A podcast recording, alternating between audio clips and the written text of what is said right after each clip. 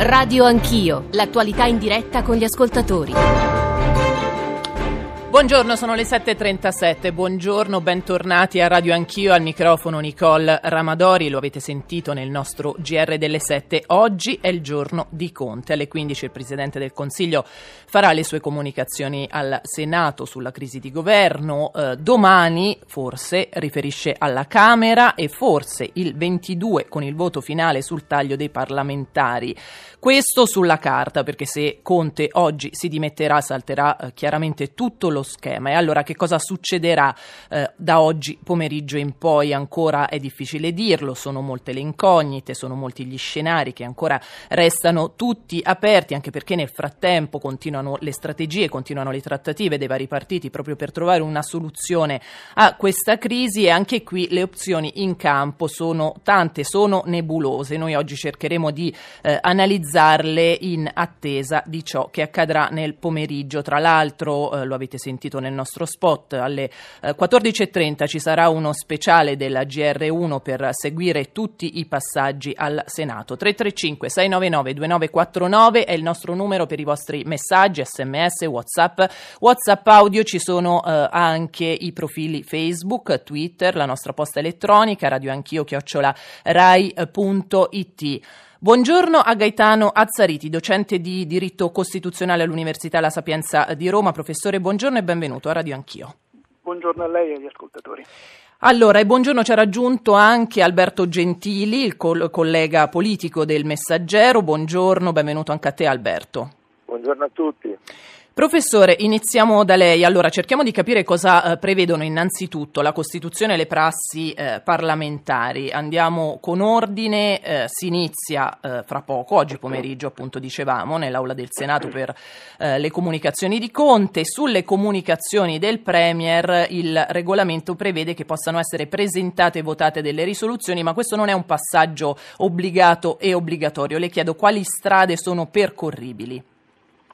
Le strade, come diciamo, sono tutte percorribili, dipende da scelte politiche. Io quello che posso ricordare sono appunto le regole costituzionali che sono e i precedenti, che sono abbastanza semplici. Noi, la nostra è una forma di governo parlamentare, si scorda troppo spesso che questo vuol dire che il Parlamento è al centro, è il decisore unico, in ultima istanza, della vita e della morte del governo. Ne è una prova questa crisi, ma tutte le crisi. Qualcuno, in questo caso Salvini, in altri casi altri, vorrebbero andare alle elezioni, ma devono fare i conti con il Parlamento che è sovrano. Questo vuol dire che dipende dalle scelte politiche, ma può succedere assolutamente di tutto. Se in Parlamento dovesse riscontrarsi una maggioranza, diciamo così, purché sia, bene, quel governo purché sia, proseguirà la legislatura. O meglio, questo parte oggi è il governo, questo il Premier Conte. Professore, la sentiamo male, non so se ha la possibilità di spostarsi. Io adesso nel frattempo passo la parola ad Alberto Gentili, poi proseguiamo naturalmente il discorso perché è molto importante capire cosa può succedere oggi dal punto di vista tecnico, ma è importante anche dal punto di vista politico, e vado così da Alberto Gentili. Allora, che cosa prevedi che succeda oggi a Palazzo Madama? Che discorso farà Conte secondo te? Conte l'ha annunciato per tempo e a meno di sorprese dell'ultimo minuto, che direi che con questo governo non ci possiamo sempre aspettare di tutto, no? Abbiamo visto questa crisi deflagrata, poi con Salvini che ha tentato di ricucire in tutti i modi. Insomma, Conte dovrebbe fare quella che ha definito operazione verità sull'operato di Salvini, sullo stato dei rapporti di Salvini con Salvini, tra 5 Stelle e Salvini, e sul smontare quella che è stata la narrazione del leader leghista di un governo giallo-verde paralizzata dai no. Insomma, dirà che Salvini è stato il ministro delle assenze, cioè mentre che il governo lavorava lui se ne stava in giro per l'Italia tra elettorali. Quindi sarà ostile, diciamo, nei confronti di Salvini e del comportamento. Da quello che trapela, sì, perché nella nuova strategia messa in campo da Beppe Grillo, Domenica Bibbona, che è tornata a prendere il comando del movimento, c'è Conte come frontman, come l'avversario da schierare in caso di elezioni, ipotesi non ancora del tutto chiusa, contro Salvini. Quindi, diciamo che rappresenta proprio una sorta di linea Maginot il premier Conte rispetto alla leader leghista. Una linea Maginot più che mai importante nelle dinamiche politiche dentro quel movimento, perché Di Maio ancora ieri si è battuto come un leone per non chiudere del tutto all'ipotesi di una riedizione, di un rilancio dell'alleanza. Sì, non esclude nulla, ha detto non apriamo e non chiudiamo niente, se i toni sono abbastanza aspri nei confronti della Lega, no, ultimamente sì, da parte del Movimento. Assolutamente, ma nel Movimento è in gioco una battaglia per bande, non è che c'è solo, non è che c'è Grillo che dice una cosa e tutti gli altri sono tranquilli e pagati, ognuno ha una propria strategia. C'è il presidente della Camera Fico, c'è la Di Maio, c'è la Buffagni, anche diciamo esponenti minori. Ieri Di Maio ha tentato di evitare che oggi Conte si dimettesse per poter andare giovedì a votare insieme alla Lega il taglio dei parlamentari. Ecco, e questo voto che avrebbe avuto un significato politico molto importante, certo, per due ragioni. La prima, elezioni rinviate all'ottobre del 2020 in maniera sicura, perché se fai quel voto non si può andare a votare e andare alle elezioni subito, sarebbero necessari alcuni passaggi che porterebbero all'autunno del 2020. E seconda cosa, la riedizione a un voto insieme a maggioranza di Lega 5 Stelle poteva rilanciare questa cosa. Conte ha detto di no, ha detto è una questione di dignità personale e istituzionale, io mi dimetto. Vediamo se manterrà questa posizione. Ecco, le dimissioni sono la strada, diciamo, è l'ipotesi un po' più battuta in questi ultimi giorni. Con le dimissioni di Conte, dicevamo, e torno dal professor Azzariti, salterebbero sia le comunicazioni alla Camera di Conte previste per domani mattina, sia, come dicevamo, il voto finale sul taglio dei parlamentari. È così? Beh sì, senz'altro. Con le dimissioni il governo rimane in carica per l'ordinaria amministrazione, non c'è bisogno di fare altre comunicazioni una volta dimesso, che altro c'è da chiarire. Per quanto riguarda la riforma costituzionale, si interromperebbe anch'essa, perché la riforma costituzionale, adesso aprendo una piccola parentesi su questo punto, anche se fosse votata in 22 non entrerebbe in vigore, ci sarebbero 3 mesi per poter richiedere il referendum, poi eventualmente il referendum, nonostante la Lega abbia detto che sarebbe possibile congelarla per poi farla applicarla. La Lega non si tiene in considerazione questo, che se si dovesse andare a votare prima di aver completato l'iter, si andrebbe a votare con l'attuale Costituzione, quindi con l'attuale composizione, e pochi mesi dopo la nuova legislatura, questa si troverebbe fortissimamente delegittimata, perché dopo pochi mesi avremo un Parlamento di 1000 componenti ed una Costituzione che ne prevede 4+2, 600. E questo sarebbe, ci sono dei profili normativi gravi, ma soprattutto una delegittimazione politica enorme. Quindi il Capo dello Stato, io penso che non potrebbe mai accettare determinare questo forte vulnus alla Costituzione futura, cioè alla prossima legislatura. Questa è la ragione sostanziale per la quale non si può fare quello che dice la Lega, cioè approvare la legge sospesa. Attenzione, sarebbe approvazione ma non promulgazione, non so se è troppo tecnico, ma insomma non ci sarebbe ancora la possibilità a questa riforma costituzionale di essere applicata. Questo rende impossibile di seguire questa strada. Senta, un'altra strada, lei parlava appunto di maggioranze alternative, o la stessa maggioranza, adesso staremo a vedere, ma un'altra strada è quella delle urne, perché c'è anche il partito delle elezioni, la Lega per prima, Fratelli d'Italia, un po' confusamente anche Forza Italia. Ci sono i tempi tecnici per andare a votare prima dell'approvazione della legge di bilancio? Guardi, i tempi sono effettivamente molto ristretti perché, come la ricordava, c'è la legge finanziaria e la legge finanziaria è un obbligo internazionale del nostro paese, quindi non si può fare a meno di non farla. C'è l'esercizio provvisorio, possiamo tirarla per le lunghe, ma per poco tempo, diciamo così. Quindi, a differenza delle altre crisi, i tempi, questa sarà una crisi molto breve, questo si può prevedere, però è una crisi aperta a tutto. Se, come è molto probabile, Conte oggi si andrà a dimettere, il Presidente toccherà al Presidente della Repubblica intervenire e il Presidente della Repubblica dovrà per obbligo costituzionale fare di tutto per individuare una nuova maggioranza, perché il suo compito è quello di far proseguire la legislatura.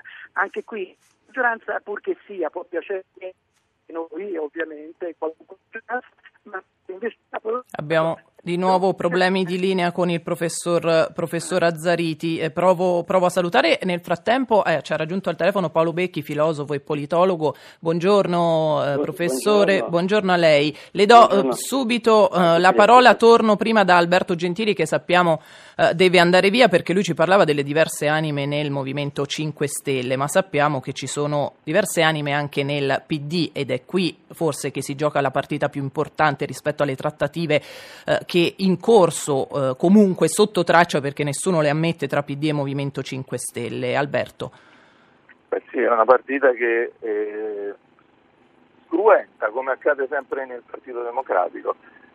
È accaduto che Nicola Zingaretti non voleva le elezioni, lo aveva garantito a Matteo Salvini, ed è la ragione per la quale Salvini ha aperto la crisi. Scusate, ho detto non voleva andare a votare, ed è la ragione per la quale Matteo Salvini, fidandosi di Zingaretti, ha aperto la crisi, salvo poi scoprire che Zingaretti non controlla il partito, perché c'è stata la mossa di Renzi che ha aperto un governo con i 5 Stelle, con l'EU e più Europa, per evitare le elezioni, perché Renzi ha bisogno di tempo per preparare il suo partito, e tutto il partito ha seguito Renzi, chi è più forte? Quindi Renzi in questo momento sicuramente ha il controllo dei parlamentari. In questa fase sicuramente è più forte Renzi, è lui che controlla i gruppi parlamentari e quindi è lui che conduce la trattativa, perché ha in mano di fatto l'esercito, le forze, le truppe per poter fare questo governo. Teniamo presente che poi Zingaretti è finito ancora in maggiore difficoltà, tanto che lo ha mollato perfino Paolo Gentiloni, prima molto dubbioso sull'ipotesi di un accordo con i 5 Stelle. Si sono schierati a favore di questo governo di legislatura per evitare, sia nel PD, che il Paese finisca fuori dall'Unione Europea a causa della politica sovranista di Salvini. Si sono schierati Romano Prodi, Walter Veltroni, Enrico Letta, insomma Zingaretti è rimasto solo. Domani c'è la direzione. A questo punto Zingaretti ancora ieri però dice: io non credo all'accordo con i 5 Stelle, temo ancora un'intesa tra Lega e Grillini, la via maestra resta a votare, a meno che non si faccia quel governo di legislatura, un governo forte, ampio, con una base parlamentare larga, che permetta al Paese di arrivare al 2023 e che permetta anche a queste forze politiche nel 2022 di eleggere un nuovo capo dello Stato, che poi è la vera partita che sta sullo sfondo. Allora, grazie ad Alberto Gentili, buon lavoro, buona giornata. Torno dal professor Azzariti per poi andare da Paolo Becchi, perché lui ci stava spiegando quanto sia importante in questo momento il ruolo di Mattarella. Professore, è ancora con noi? Io sì, spero di sentire, che la comunicazione si sì. Proviamoci.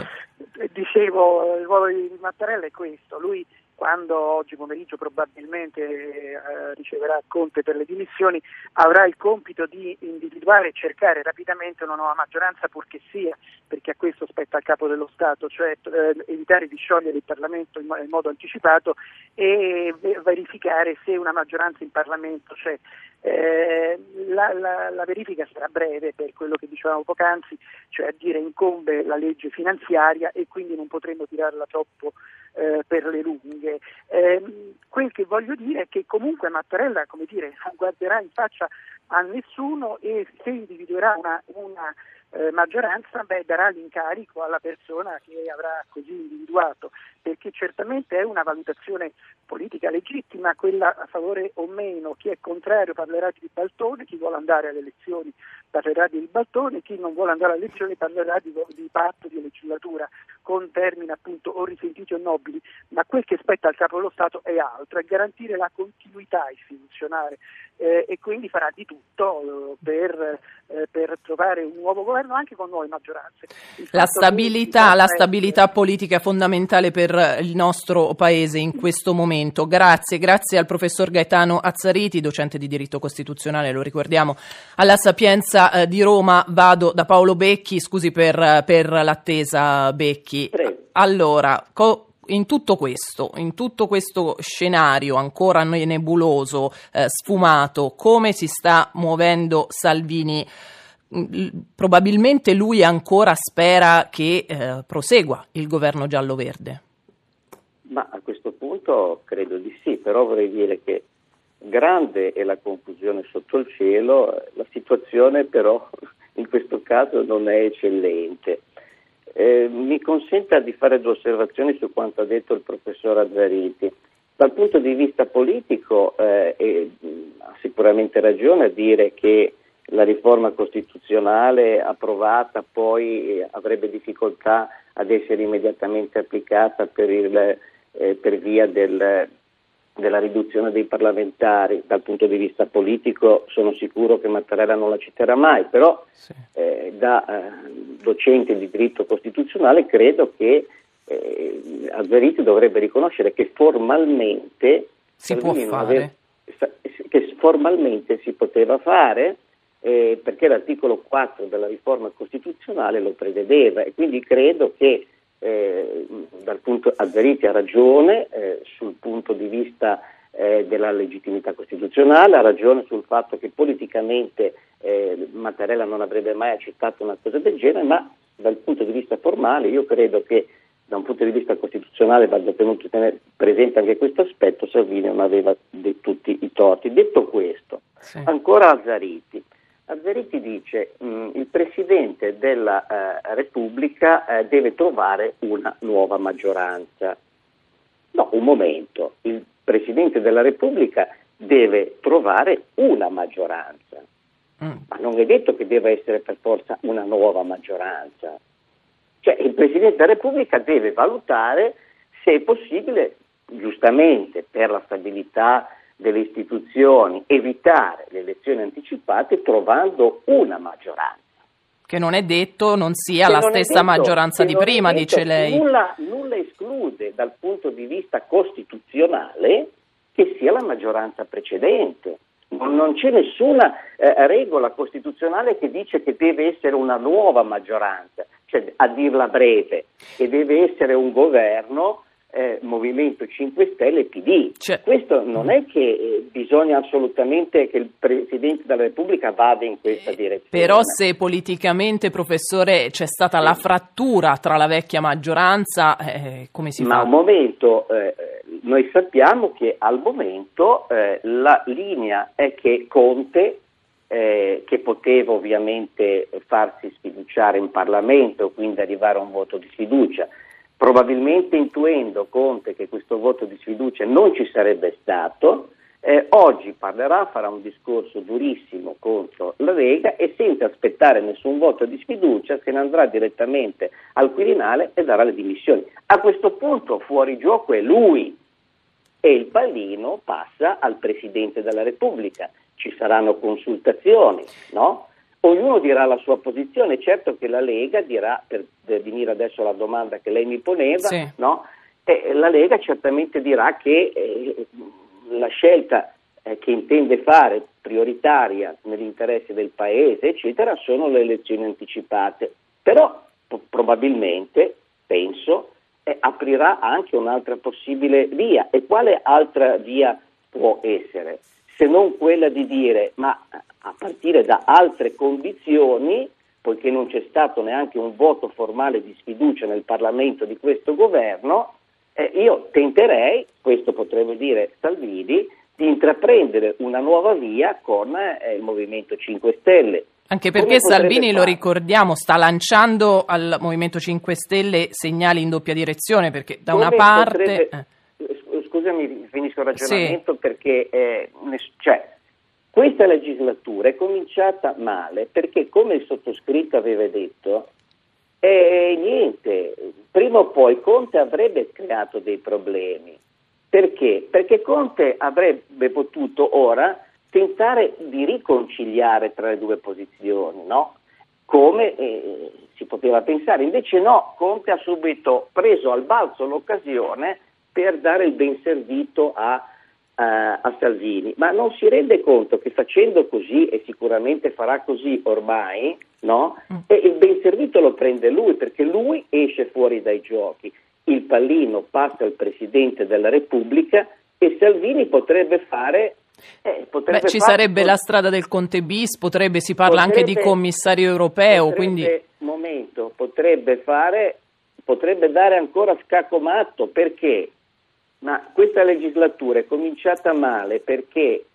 Abbiamo pochi secondi, professore, finisca il ragionamento così non la chiudo improvvisamente. Grazie. La staffetta io avevo proposto all'inizio, non una terza persona, la staffetta, e se ora Salvini dovesse andare al Presidente della Repubblica e dire benissimo, sono d'accordo per la staffetta e la staffetta la cominci pure Di Maio, voglio vedere se Di Maio rinuncia a diventare… Vedremo, grazie Paolo Becchi, filosofo e politologo, ci sentiamo dopo la GR1, a dopo.